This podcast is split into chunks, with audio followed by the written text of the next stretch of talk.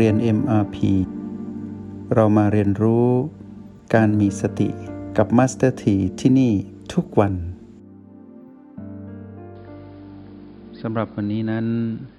จะเติมเต็มพวกเราในเรื่องของการตั้งมาตรฐาน ในการเรียนรู้และใช้งานโปรแกรม MRP ซึ่งเมื่อพูดถึงโปรแกรม MRP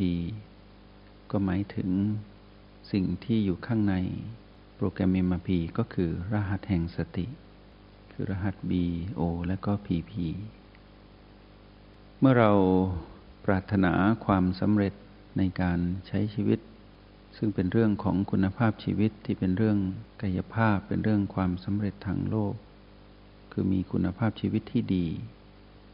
อีกหนึ่งสิ่งคือคุณภาพชีวิตทางจิตวิญญาณ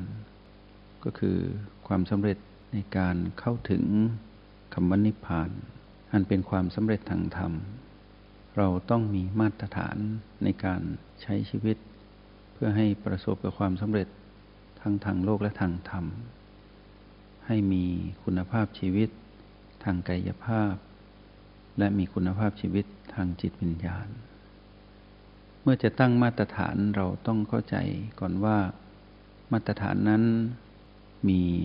หลัก สำคัญอะไรบ้างในการตั้งมาตรฐานในการเรียนรู้และใช้งานโปรแกรม MRP เราควรจะแบ่งมาตรฐานออกเป็นสองแบบ มาตรฐานแรก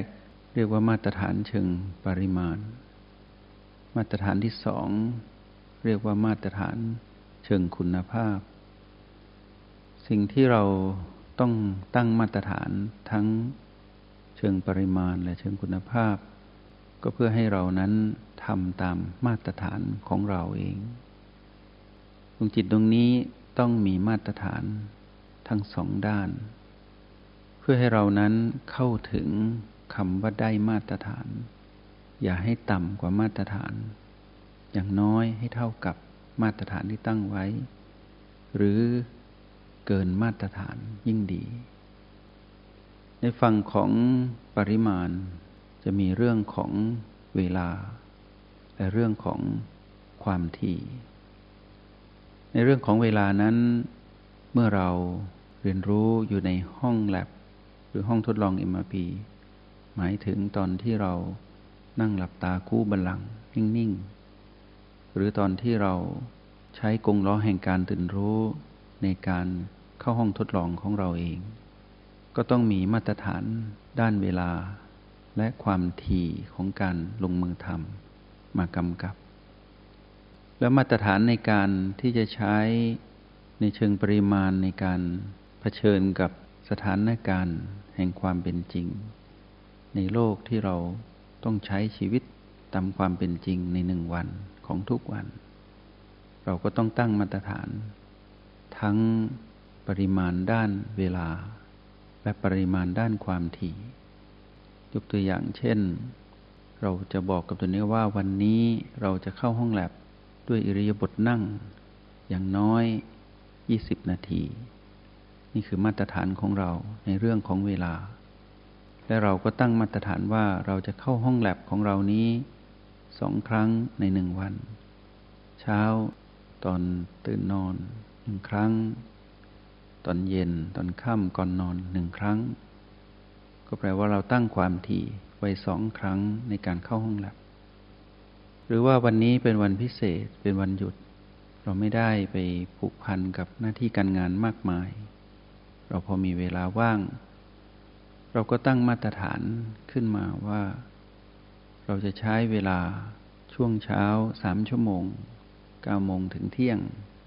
เรียนรู้เข้าห้องแลบด้วยการใช้กงล้อแห่งการตื่นรู้ ก็แปลว่าเรา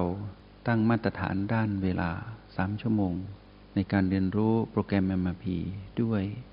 กงล้อแห่งการตื่นรู้ และเราจะทำมาตรฐานนี้สัปดาห์ละหนึ่งครั้งที่เป็นวันหยุดจากการทำงาน ก็แปลว่าเราตั้งความถี่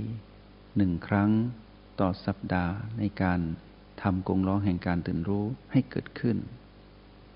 ถ้าเราตั้งมาตรฐานแบบนี้ในห้องทดลองและทำสม่ำเสมอ ถ้าเรา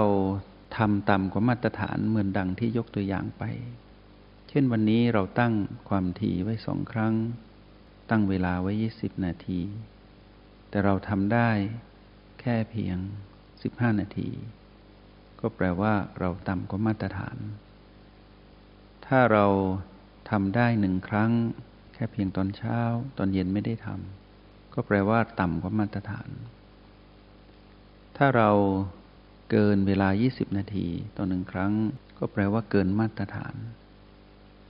เราเพิ่มความถี่เป็นช่วงกลางวันครั้งหนึ่ง วันนี้ทำสามรอบ ก็แปลว่า เราทำได้สูงกว่ามาตรฐาน มาตรฐานนี้เราเป็นผู้ตั้ง เราต้องทำตาม สิ่งที่เรากำหนดไว้ ในภาษาบาลีเรียกว่า การตั้งสัจจะอธิษฐาน ลงมือกระทำให้กับตนเอง ผลที่เกิดขึ้นคือเราเป็นผู้มีมาตรฐาน และมาตรฐานนี้จะมีการพัฒนาต่อ เมื่อเราถึงจุดที่มีพัฒนาการที่ดีขึ้น ในทุกๆวัน เราก็จะตั้งมาตรฐานใหม่ เช่นเพิ่มเวลา ในทางปริมาณของเวลา เพิ่มความถี่ในการลงมือทำในหนึ่งวัน และทำกงล้อแห่งการตื่นรู้ในโอกาสพิเศษมากขึ้น เช่นเป็นวันหยุดนักขัตฤกษ์วันคล้ายวันเกิด วันครบรอบเหตุการณ์สำคัญในชีวิตเรา เช่นต้องการสร้างบารมีให้เกิดขึ้นเพื่อหวังผลในทางบวกที่ต้องการให้เกิดผลลัพธ์ที่พิเศษ เราก็สร้างมาตรฐานขึ้นมาที่มียิ่งกว่าเดิมที่เราเคยทำไว้ในเชิงปริมาณ เราเป็นผู้กำหนดมาตรฐานในเชิงปริมาณได้ และเราต้องมั่นเพียรที่จะทำตามมาตรฐานนั้น แปลว่าแรงแห่งสัจจะอธิษฐานของเรานั้น ประสบกับความสำเร็จ